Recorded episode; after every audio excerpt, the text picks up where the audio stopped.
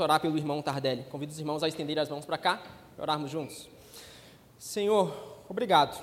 Obrigado pelo privilégio de estarmos aqui, escutando a Tua palavra. Abençoa o Tardelly agora, Senhor, à medida que ele expõe a Sua palavra. Põe cada palavra em seus lábios, que ele possa ser instrumento seu e que os nossos corações também sejam abertos e receptivos ao que o Senhor diz. No nome do Senhor Jesus. Amém. Amém. Bom dia, irmãos. É um prazer estar com vocês aqui nesse novo ano que se inicia. Não liguem para o nosso irmão César, ele presta um serviço aqui para a nossa igreja. Para todos aqueles que faltam algum culto ou estão viajando, nós temos uma excelente edição no YouTube feita pelo nosso irmão Betinho e nosso irmão César. Então, glória a Deus pela vida deles. Se eles se movimentarem pelo culto, eles estão só acertando as câmeras, então fiquem tranquilos. Amados, é um prazer tê-los aqui nesse ano de dois mil e vinte e quatro. É um prazer rever amigos, ver visitantes que estão aqui pela primeira vez. Sejam muito bem-vindos, que Deus abençoe a vida de vocês, famílias de Novo Hamburgo e de São José do Norte. Por favor, sempre que estiverem aqui, congreguem conosco, será um prazer tê-los aqui.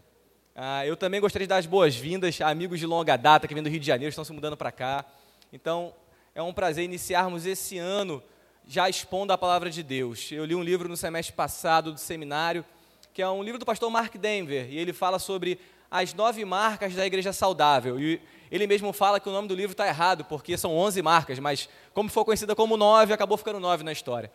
E a primeira delas, e que ele trata primeiramente, e que ele diz que se ele tivesse que procurar uma igreja para congregar, ele buscaria, é pregação fiel e expositiva das Escrituras. Então, estar aqui nesse domingo, no primeiro domingo do ano, após mais de dois anos da nossa Igreja Graça Soberana, expondo domingo a domingo a palavra de Deus, é um prazer para todos nós podermos ouvir isso e que possamos valorizar esse momento ao longo dos anos. Como o nosso irmão Michael muito bem colocou, ah, os irmãos que nos visitam vão perceber que nós somos uma igreja com muitas crianças, Deus tem nos abençoado grandemente com muitos filhos, e fiquem à vontade para permanecerem aqui no salão de culto com as crianças ou acompanharem elas lá atrás, tá bom? Uh, eu queria, antes de também iniciar, trazer um abraço caloroso do nosso pastor Emerson. É um abraço caloroso do frio de Louisville, nos Estados Unidos. Para os irmãos que nos visitam, o nosso pastor está em treinamento nos Estados Unidos há mais ou menos seis meses, sete meses agora, e retorna, se Deus quiser, no início de junho, chegando aqui na igreja no meado de junho, tá bom? Sem mais delongas, eu queria convidar todos a abrirem as Bíblias em Salmos, no capítulo cento e vinte. Faremos a leitura do Salmo de número cento e vinte. E expor o livro de Salmos é sempre um prazer, porque muitos de nós temos esses textos decorados em nossas mentes. Esses textos, eles são preciosos para todos nós. Eu tenho certeza que muitos de nós, em momentos de tribulação, em momentos de dor, oraram: "O Senhor é meu pastor, e nada me faltará", Salmo vinte e três. Acho que muitos aqui que foram criados no Evangelho, como eu, ouviram dos seus pais em conselhos ou aconselharam seus filhos com: "Bem-aventurado o varão que não anda segundo o conselho dos ímpios, nem se detém no caminho dos pecadores, nem se assenta na roda dos escarnecedores, antes tem o seu prazer na lei do Senhor e na sua lei medita de dia e de noite", Salmo um, um texto muito precioso. Quantos de nós também já visitamos alguma casa e tinha uma Bíblia aberta e um texto muito conhecido do Salmo cento e vinte e um, "Eleva meus olhos para os montes, de onde me virá o socorro. Meu socorro vem do Senhor, que fez os céus e a terra". Veremos na semana que vem. Alguns de nós, na escola bíblica dominical, já ouvimos o Salmo cento e dezenove. "Lâmpada para os meus pés é a tua palavra e luz para os meus caminhos". Eu tinha muito medo de dormir sozinho quando era criança. E até os doze, treze anos, na verdade, adolescente. E a minha mãe sempre me fazia repetir o Salmo quatro, versículo oito. "Em paz eu deitarei, em paz eu dormirei, porque só tu, Senhor, me fazes repousar em segurança", Salmo de Davi. Eu dei poucos exemplos, mas eu sei que os irmãos teriam muitos mais de salmos para trazer. Então, expor o livro de Salmos é sempre um prazer, porque são textos que são caros aos nossos corações. E assim como nós temos músicas e louvores que nós nos afeiçoamos para certos momentos das nossas vidas, assim são os salmos. O livro de Salmos nada mais é do que um grandinário. Então, por exemplo, há vinte e cinco anos atrás, uma música foi lançada. Foi cantada aqui porque eu vi, no, eu não estava no culto de Ano Novo, mas no story da igreja eu vi: "Te agradeço". Quando a compositora compôs essa música, Ela não imaginou que todo culto de aniversário de casamento, aniversário de criança, ano novo, a gente cantaria essa música. Mas a gente canta, porque nós nos afeiçoamos a ela. Da mesma forma, os salmos que nós veremos nessa série de mensagens são salmos que foram compostos em inúmeras ocasiões, mas que depois de algum tempo eles foram aglutinados e o povo de Israel cantava enquanto peregrinava até Jerusalém. Se nós lembrarmos da lei, existiam três grandes festas no ano: a festa da Páscoa, a festa dos tabernáculos e a festa de Pentecostes. E nessas festas, o judeu fiel, pela lei, ele tinha que peregrinar até Jerusalém pelo menos uma vez no ano. Então, no momento em que essas famílias, com as suas caravanas, aquelas tendas, animais, cheio de coisa, não sei se alguém já viu essa cena lá no The Chosen, Jesus criança indo para Jerusalém com os pais, e é cheio de tendas, cheio de boi, e é assim mesmo que o povo judeu há dois mil e quinhentos anos atrás fazia. Então, eles iam até Jerusalém e cantavam esses hinos de louvor. E esses hinos estão registrados. Nós temos quinze hinos, do Salmo cento e vinte até o Salmo cento e trinta e quatro. E é por isso que essa série de mensagens se chama As Canções do Peregrino. De forma figurativa, todos nós somos peregrinos nessa terra. De forma figurativa, todos nós estamos caminhando em direção ao templo, mas não mais ao templo de Jerusalém, ao templo celestial, onde habitaremos com Cristo. Sem mais delongas, Salmo de número cento e vinte, nós faremos a leitura a partir de agora. Diz assim a palavra do Senhor: Na minha angústia, clamo ao Senhor, e Ele me ouve. Senhor, livra-me dos lábios mentirosos, da língua enganadora. O que lhe será dado, ou o que lhe será acrescentado, ó língua enganadora? Flechas afiadas de guerreiro, e brasas vivas de zimbro. Ai de mim, que peregrino em Meseque e habito nas tendas de Quedar. Já há tempo demais que habito com aqueles que odeiam a paz. Sou pela paz, porém, quando eu falo, eles teimam com a guerra. Até aí, meus amados. O livro de Salmos, ou os hinos, os cento e cinquenta hinos que compõem o livro de Salmos, eles tratam sobre inúmeras, sobre inúmeras ocasiões das nossas vidas. E se encaixa para inúmeros momentos da nossa existência. Trata sobre medo, trata sobre dor, eles tratam sobre arrependimento de pecado, eles tratam sobre falta de confiança, eles abordam questões existenciais profundas como por que o ímpio é abençoado e por que o servo fiel não é abençoado na mesma proporção. Ele também aborda questões profundas como o destino final dos ímpios e o destino final daquelas pessoas que amam a Deus. Então, os Salmos, por mais que tenham mais de dois mil e quinhentos anos desde a sua compilação, são hinos, são orações, são poesias ritmadas com métricas, e aí o nosso irmão Heron, musicista, a nossa irmã Andressa, que tratam da parte de som, vão entender melhor do que nós, mas... Ah, existe toda uma métrica e ritmo dentro da poesia hebraica para que esses hinos pudessem ser cantados. E abordam inúmeros assuntos.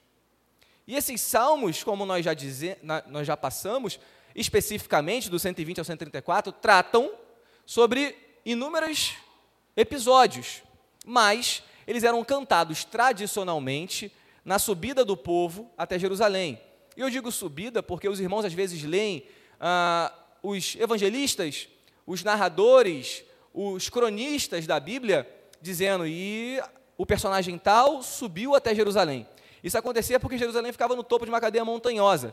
Então, da onde você vinha, você tinha que descer para subir. Agora, preste atenção, faremos isso semana que vem. Mas olha como a coisa to- toma muito mais cor. Temos o Salmo cento e vinte e um, as pessoas chegando até Jerusalém. Elas caminharam durante dias, percorreram muitos quilômetros. Quando elas avistam Jerusalém, o que elas oram? Elevo meus olhos para os montes, de onde me virá o socorro? O meu socorro vem do Senhor, que fez os céus e a terra. Ou seja, elas estão agradecendo a Deus por estarem chegando em Jerusalém e poderem prestar seu culto a Deus. Faz muito sentido quando nós vemos dessa perspectiva. E o Salmo cento e vinte é o primeiro dessa série. E certamente, amados, lendo o Salmo cento e vinte, nós percebemos que ele tem uma estrutura bastante simples. No versículo um, o salmista, ele faz uma, deca- uma declaração de confiança em Deus. Olha, eu oro a Deus e Ele me ouve. Eu oro a Deus e Ele me escuta. Na segundo, no segundo versículo, ele faz uma petição a Deus. Ele está cercado de pessoas que estão mentindo ou bajulando ele, e ele pede que Deus o afaste, ou afaste essas pessoas. Nos versos três e quatro, nós percebemos que ele divaga, ou pensa, eleva os seus olhos para o destino final dessas pessoas. Em outras palavras, é, conforme o, o, reverendo, o reverendo Augusto Nicodemos comentou sobre esse salmo, ele deixa a visão humana e passa a tentar enxergar a visão divina, ou a visão a partir de Deus. E nos versículos cinco, seis e sete, nós temos um lamento, que é um tipo de salmo também, mas que ele lamenta sobre a maldade que o cerca. E nós começaremos a meditar nesse Salmo cento e vinte. E de primeira, amados, nós percebemos que o salmista, ele está vivendo um momento muito difícil em sua vida. Ele está angustiado. Ele está passando por um momento em que talvez mentiras tenham sido ditas sobre a pessoa dele. Talvez uma campanha de difamação esteja acontecendo. Leiam comigo os versículos um e dois, por favor. Na minha angústia, clamo ao Senhor e Ele me ouve. Senhor, livra-me dos lábios mentirosos, da língua enganadora. Nós percebemos que o salmista, ele está sofrendo, e sofrendo por conta de coisas que foram faladas e ditas para ele ou sobre ele. Mentiras foram colocadas sobre a vida dele. Se fosse hoje, nos dias modernos, talvez nós tivéssemos uma campanha de cancelamento sobre a vida do salmista. Ele está sofrendo por causa disso.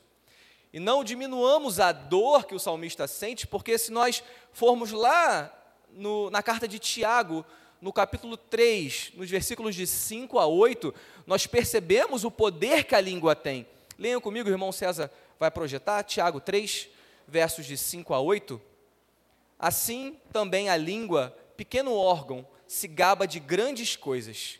Vejam como uma fagulha incendeia uma grande floresta. Ora, a língua é um fogo, é um mundo de maldade. A língua está situada entre os membros do nosso corpo e contamina o corpo inteiro. E não só põe em chamas toda a carreira da existência humana, como também ela mesma é posta em chamas pelo inferno. Versículo sete. Pois toda espécie de animais, de aves, de répteis e de seres marinhos se doma, e tem sido domada pelo gênero humano, mas a língua ninguém é capaz de domar. É mal incontido, cheio de veneno mortal. Amados, essa flecha incendiária, essa espada, esse veneno, pelas palavras de Tiago, estava atingindo nesse momento o salmista, na hora que ele compõe esse salmo. Era esse tipo de dor que ele estava sentindo. Ele estava sentindo sobre ele o peso das mentiras, da fofoca, das palavras que não deveriam ter sido lançadas sobre a vida dele. E a pergunta que eu faço é, ele paga na mesma moeda? Ele retribui essa ação da mesma forma como as pessoas fazem com ele?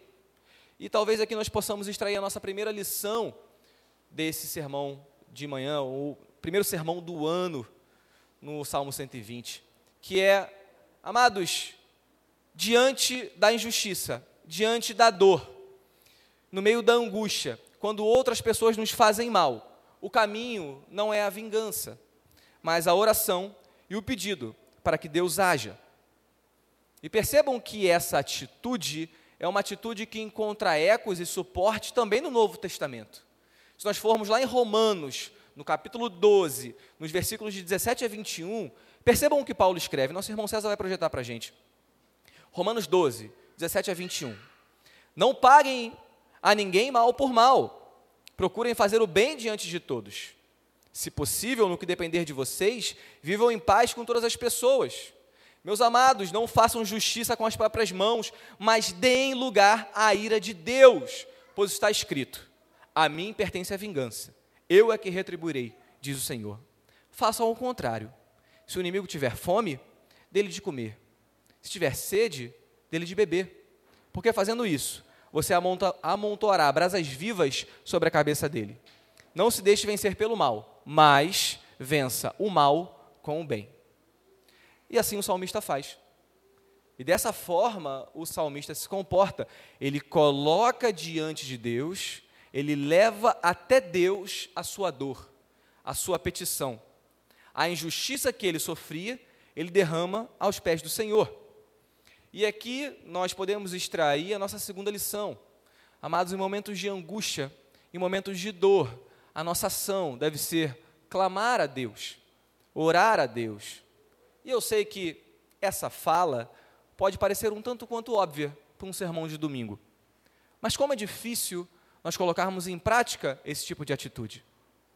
Quantos de nós, quando angustiados, quando feridos, quando machucados, nos viramos de costas para Deus, blasfemamos contra Deus, deixamos Deus de lado, esquecemos daquilo que Deus nos manda fazer e, por vezes, nos afundamos em pecado, achando que essa é a solução para o nosso sofrimento e para a nossa dor.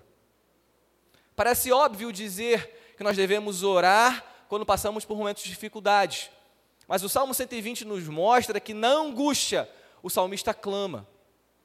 Na dor, o salmista coloca diante de Deus todo o seu sofrimento. E percebam que ele não usa o verbo orar, ele usa o verbo clamar, que é um verbo que se dirige a reis, a autoridade. Ele faz uma petição emocionada, ele pede a Deus, ele se derrama diante de Deus e coloca diante de Deus toda a sua ansiedade. Não podemos deixar de lembrar de um texto que nós estudamos há pouco tempo, Filipenses quatro, versículos seis a sete. Coloca diante de Deus toda a sua ansiedade, através de orações, súplicas e ações de graças. E a paz de Deus, que excede todo entendimento, os encherá, coração e mente, de vocês, em Cristo Jesus. Amados, pode parecer óbvio, mas o caminho para que nós possamos vencer a angústia, o caminho para que nesse ano de dois mil e vinte e quatro possamos vencer a ansiedade, vencer aquilo que atormenta o nosso coração, para vencermos aquilo que retira a nossa paz, não é outra a não ser colocar diante de Deus toda a nossa necessidade, assim como o salmista faz. O convite do salmista, nesse salmo de número cento e vinte, é deixar de lado toda a vingança pessoal, é deixar de lado toda a ação pela nossa própria força ou pelo nosso próprio braço, entregar a Deus a nossa causa e esperar em Deus a solução disso. Deus, Ele é o justo juiz, Ele é o Senhor de todos e Ele olha por todos. E percebam que no versículo dois, ele faz uma oração que é muito comum, uma oração que é até natural. Ele pede a Deus assim: Deus, livra-me, afasta de mim essas pessoas, tira do meu convívio essas pessoas, eu não quero estar próximo a Deus, por favor, fulmina Deus. É quase isso que ele pede. Ou, me tira daqui. Mas percebam, amados, que a resposta de Deus não me parece ser exatamente essa quando a gente lê a continuidade do Salmo. Assim como na oração de Jesus, quando ele pede a Deus para que afaste o cálice dele, lá no Getsêmane, assim como na oração de Paulo, quando Paulo pediu para que Deus tirasse um espinho da carne dele, assim o salmista é respondido por Deus: a minha graça te basta. E, amados, talvez a terceira lição que nós possamos extrair desse sermão hoje é que nós muitas vezes receberemos como resposta de Deus o não. Muitas vezes Deus irá responder para nós: não, a minha graça te basta.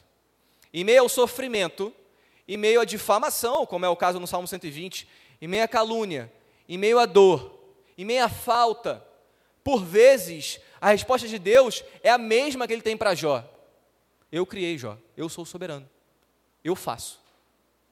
E percebam, amados, que eu não estou aqui fazendo uma ode ao sofrimento, eu não estou gourmetizando o sofrimento, o meu ponto não é esse. O meu ponto é que todas as coisas cooperam para o bem daqueles que amam a Deus e que foram chamados segundo o seu propósito. Amados, Deus tem um propósito em todas as coisas, e a própria Escritura trata as provações como um fogo que refinam o ouro, e nós somos esse ouro. Muitas vezes Deus usa os sofrimentos dessa vida para que nós possamos ser aperfeiçoados em paciência, em amor, em gratidão. Deus trata o nosso orgulho, Deus trata o nosso egoísmo, Deus trata o nosso coração materialista através das dores e dos sofrimentos. Muitas vezes a resposta de Deus para nós será: não, a minha graça te basta. Eu vou te sustentar através do sofrimento. E percebam que Jesus ora assim, lá em João dezessete, na sua oração sacerdotal, ele pede: Pai, eu não peço que os tires do mundo, falando aos discípulos, mas que o mantenham puros e santos, e que os proteja. A promessa de Deus não é nos tirar de todo e qualquer sofrimento, é nos sustentar através dele e nos fazermos cada vez mais parecidos com ele. Nesse primeiro sermão de dois mil e vinte e quatro, amados, nós precisamos ser lembrados de que nesse mundo teremos aflições, mas que temos que ter bom ânimo, porque Cristo venceu o mundo. Nós tivemos inúmeras bênçãos até agora, nós recebemos inúmeras boas notícias, mas não se enganem, ao longo do ano algo pode acontecer, irá acontecer, a dor, o luto, poderá chegar aos nossos corações, a falta poderá chegar aos nossos corações, e nesses, nesses momentos, o convite do salmista é: coloquem diante de Deus tudo o que vocês são, abram os seus corações diante do Senhor, esperem em Deus a resposta, não tomem ações com as suas próprias mãos, não façam vingança com o seu braço. Esperem no Senhor, dia após dia. Esperem no Senhor. E, amados, a Bíblia é cheia de exemplos. Jó perdeu tudo o que tinha, para no final reconhecer que ele conhecia Deus de ouvir falar, mas que, depois de todo o sofrimento, os seus olhos tinham visto a Deus. Paulo, talvez o maior líder da história do cristianismo, simplesmente morreu, pobre, cego, numa masmorra, decapitado pelo Império Romano. Mas com a convicção de que ele tinha combatido o bom combate, completado a carreira, e que o galardão dele estava guardado nos céus. Amados, a série de sermões na, nas Canções dos Peregrinos nos lembram que nós não somos desse mundo, por mais que muitos de nós estejamos com o foco e com a visão somente nessa existência. Essa série de sermões nos lembra que nós não fazemos parte desse mundo, de que nós não somos desse mundo. E essa ideia, ela não perpassa só o Antigo Testamento, assim como nós lemos que Salomão, em Crônicas, o nosso irmão Michael leu, quando dedica o templo a Deus, ele fala: olha, Deus, nós somos peregrinos, assim como os nossos pais, mesmo já sentados na terra. Pedro trata a existência humana do cristão da exata mesma forma. Pedro, em sua carta, fala: nós somos peregrinos, nós somos de passagem. Paulo utiliza a figura do embaixador: nós somos embaixadores em nome de Cristo. Amados, nós não fazemos parte desse mundo, esse mundo não é a nossa casa, esse mundo não é o nosso lar, esse mundo não é o nosso destino. E nós teimamos em nos apegar, e nós deixamos que as coisas dessa existência influenciem o nosso relacionamento com Deus, eterno, criador e soberano. Não faz sentido, amados. Não faz sentido. A partir do momento em que eu declaro com a minha boca que Deus é soberano, que Ele tem o controle de todas as coisas, e me desespero, quando a primeira, quando o meu primeiro plano vai por água abaixo, eu simplesmente vivo como se Deus não existisse. O convite do salmista é: confie em Deus, mesmo vivendo em um mundo de pecado, de dor, de maldade, confiem no Senhor, caminhem em direção a Ele, não deixem de se apegar a Ele em oração, em leitura bíblica diária, porque Ele é o Senhor sobre todas as coisas, Ele é o justo juiz e Ele nos sustenta, amados. E o salmista continua nos versículos três e quatro, ele diz assim: o que lhe será dado? Ou que lhe será acrescentado, ó língua enganadora? Flechas afiadas de guerreiro e brasas vivas de zimbro. Percebam aqui, amados, que o salmista agora, ele muda a sua ótica. Ao invés de pedir para Deus, ele responde, ou ele faz uma pergunta retórica àqueles que o estavam ameaçando, ou mentindo, ou caluniando, e dirige a eles a pergunta: o que vocês vão ganhar com isso? Qual é o resultado dessa ação pecaminosa de vocês? E Spurgeon, em seu comentário dos Salmos, ele fala que no versículo quatro, nós temos tanto a descrição da mentira, que ela é uma flecha afiada e ela é como fogo que arde, mas também o destino daqueles que se utilizam dessa ferramenta. Ou seja, o salmista agora ele olha para o destino eterno e para o julgamento de Deus, e para a santa e justa ira de Deus sobre aqueles que vivem como se Deus não existisse. E aqui nós temos duas faces de uma mesma moeda. Por um lado, esse texto nos enche de paz. Ele nos enche de paz porque nós temos a garantia de que Deus é bom, de que Deus é justo, de que Deus irá nos sustentar, mesmo através das dificuldades, e mesmo quando outras pessoas mais nos difamarem, falarem de nós. Por outro lado, esse texto também deve nos encher de temor, porque por muitas vezes, amados, nós somos aqueles que utilizamos a nossa língua, nós utilizamos a fofoca, a maledicência, como uma forma de pecado, para atingir outras pessoas. Eu não estou aqui defendendo uma salvação por obras, não, nós somos salvos pelo sacrifício de Cristo na cruz, mas não se enganem, amados, nenhum pecado passa impune diante do Senhor. Nós somos chamados a uma vida santa, nós somos lembrados do juízo de Deus e nos alegramos porque temos Cristo como Senhor sobre nós e o seu sangue nos cobre, nós somos salvos por conta da sua obra na cruz. Mas, por outro lado, nós somos chamados e convidados a uma vida de santidade. Amados, o que os versículos três e quatro nos trazem, talvez seja a nossa quarta lição de hoje. Deus é o justo juiz. E a resposta inspirada é: Deus julgará a todos. Ele é o Senhor sobre todos. E os salmos, inúmeros deles, tratam dessa questão. Tratam da questão da impiedade não ser punida.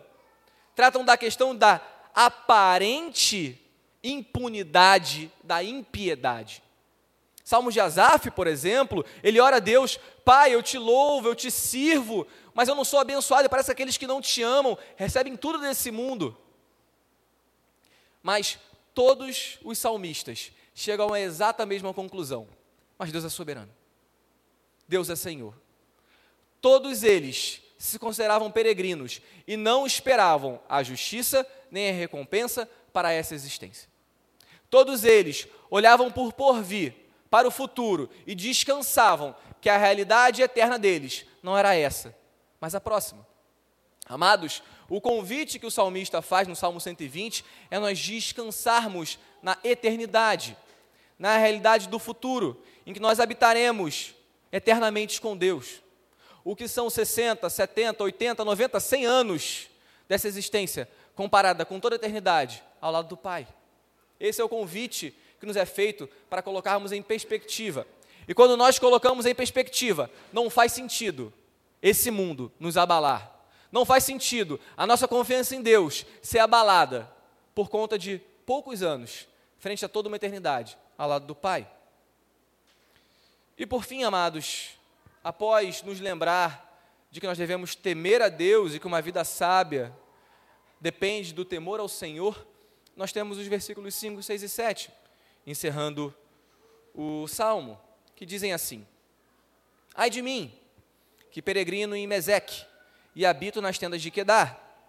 Já há tempo demais que habito com aqueles que odeiam a paz. Sou pela paz. Quando, porém, eu falo, eles teimam pela guerra. Percebam que o Salmo não termina com um júbilo. O Salmo não termina com um grito de vitória. Na verdade, o Salmo termina com um lamento dirigido a Deus em uma oração, em que o salmista se derrama diante de Deus e fala: Pai, eu não aguento mais. Eu não aguento mais a maldade que me cerca. Eu não aguento mais todo o pecado que me cerca. E aqui, para que nós possamos entender, essas regiões de Meseque e Quedar. Meseque era uma região da atual Turquia, próxima ao Mar Negro, e Quedar era uma região da atual Arábia Saudita. Então, eram regiões pagãs, regiões em que o pecado imperava, regiões que não tinham sido alcançadas por Deus e que, no máximo, nós tínhamos judeus da diáspora. Então, como não se pode viver em dois lugares ao mesmo tempo, muito provavelmente o salmista está falando de forma figurada. Olha, mesmo habitando entre pessoas que deveriam ser o teu povo, Deus, eu me sinto como alguém exilado, como alguém que está longe, cercado de pessoas iníquas. E, amados, esse sentimento de estar cercado de pessoas maldosas, de pessoas iníquas, de pessoas que amam o pecado, de pessoas que aborrecem a Deus, de pessoas que não compactuam com os nossos valores cristãos, não é uma mera coincidência. Não é algo que acontece só no Salmo cento e vinte. Não é algo que aconteceu só com Paulo quando pregou para o mundo pagão. É algo que acontece hoje com todos nós. Muitas vezes, amados, nós nos sentimos afogados numa multidão de iniquidade. Nós nos sentimos sem forças, porque nós queremos lutar, nós queremos falar não contra a prostituição, nós queremos falar não contra o egoísmo, nós queremos falar não contra a inveja, mas parece que a regra no nosso trabalho, nas nossas famílias, onde existem pessoas não convertidas, é justamente o contrário. E o salmista se derrama diante de Deus: Pai, eu estou peregrinando, eu estou indo em sua direção, mas eu não aguento mais o que eu estou passando. Mas percebam, amados, que por mais que ele estivesse muito angustiado, ele é alguém interessado na experiência do shalom, da paz de Deus. Percebam que, mesmo que o mundo ao seu redor teimasse pela guerra, nas palavras dele, a sua postura interna era pela paz. O seu interesse era em viver bem longe dos briguentos, de maneira tranquila, de maneira que agradasse a Deus, em que ele pudesse louvar a Deus e viver para Deus. E, amados, parece impossível que uma pessoa frustrada e sendo obrigada a conviver com a maldade dia após dia pudesse encontrar a paz. Mas para Deus nada é impossível. Percebam que o salmista, ele está angustiado, ele está desanimado, ele sente dor, mas ele busca a paz, ele procura a paz, uma paz que ele só poderia encontrar em Deus. Mas que caminho é esse que ele persegue e que ele encontra a paz? Para o salmista, é o caminho em direção a Jerusalém, é o caminho de um peregrino que vai até o templo, que adora nos átrios do Senhor, que presta o seu culto a Deus. De fato, amados, nós não precisamos mais nos dirigir a Jerusalém, ir ao templo. Cristo cumpriu todos esses símbolos, mas todos nós podemos e devemos, dia após dia, buscarmos em Deus, em Cristo, essa paz. É possível encontrar paz com Deus e paz nesse mundo, mesmo em meio a toda a tribulação, a toda a maldade, a todas as notícias que nos cercam. O convite, amados, nessa manhã, é que nós sejamos peregrinos, é que nós continuemos no caminho que leva em direção a Deus. Assim como aquelas famílias piedosas passavam dias, anos, peregrinando em direção ao templo, para prestar culto a Deus.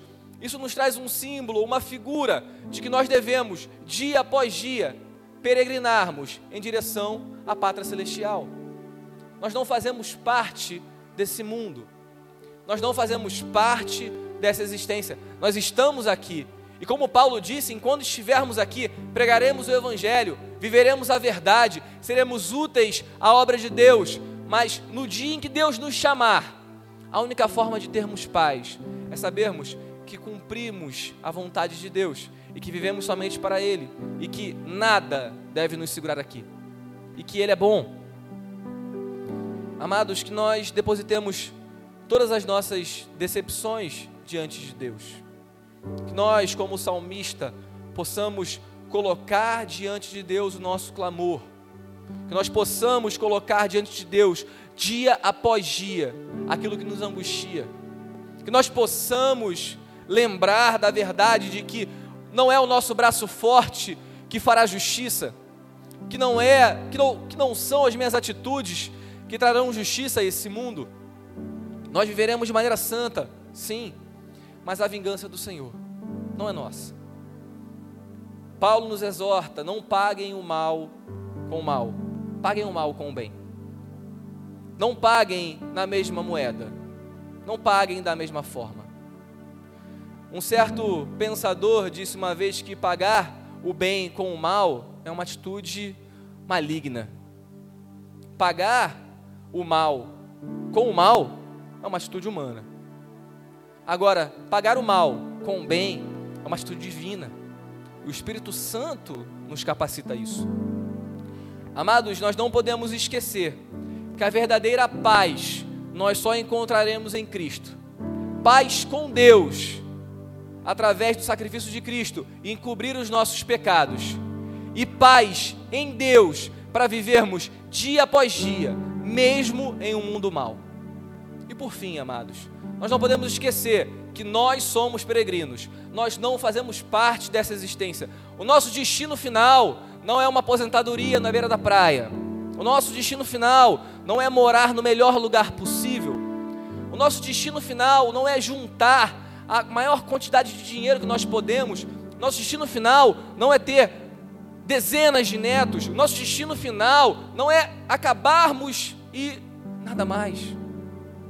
Nosso destino final é caminharmos em direção a Deus e vivermos uma existência ao lado dEle. Que em dois mil e vinte e quatro, amados, nós possamos ter isso em mente e vivamos, de fato, como peregrinos nessa terra, como embaixadores de Cristo. Amém? Vamos orar? Senhor, nosso Deus e nosso Pai, nós te agradecemos, ó Deus, pela tua bondade, pelo teu amor e pela tua graça. Deus, nós colocamos diante de ti todas as nossas ansiedades, as nossas aflições. Muitas vezes, ó Pai, nós somos cercados pela maldade, pelo pecado. Nós nos vemos sozinhos, ó Pai, num mar de iniquidade, lutando contra a maré, ó, maré, ó Pai. Nós pedimos a ti, nos sustenta, nos dá força, ó Pai. Nós cremos em ti. Nós cremos, ó Pai, nas palavras do Teu Filho, em que nenhuma ovelha irá se perder, e que o Senhor irá nos sustentar. Nós pedimos por isso, ó Deus. Ó Deus, pedimos a Ti que o Senhor nos dê paz.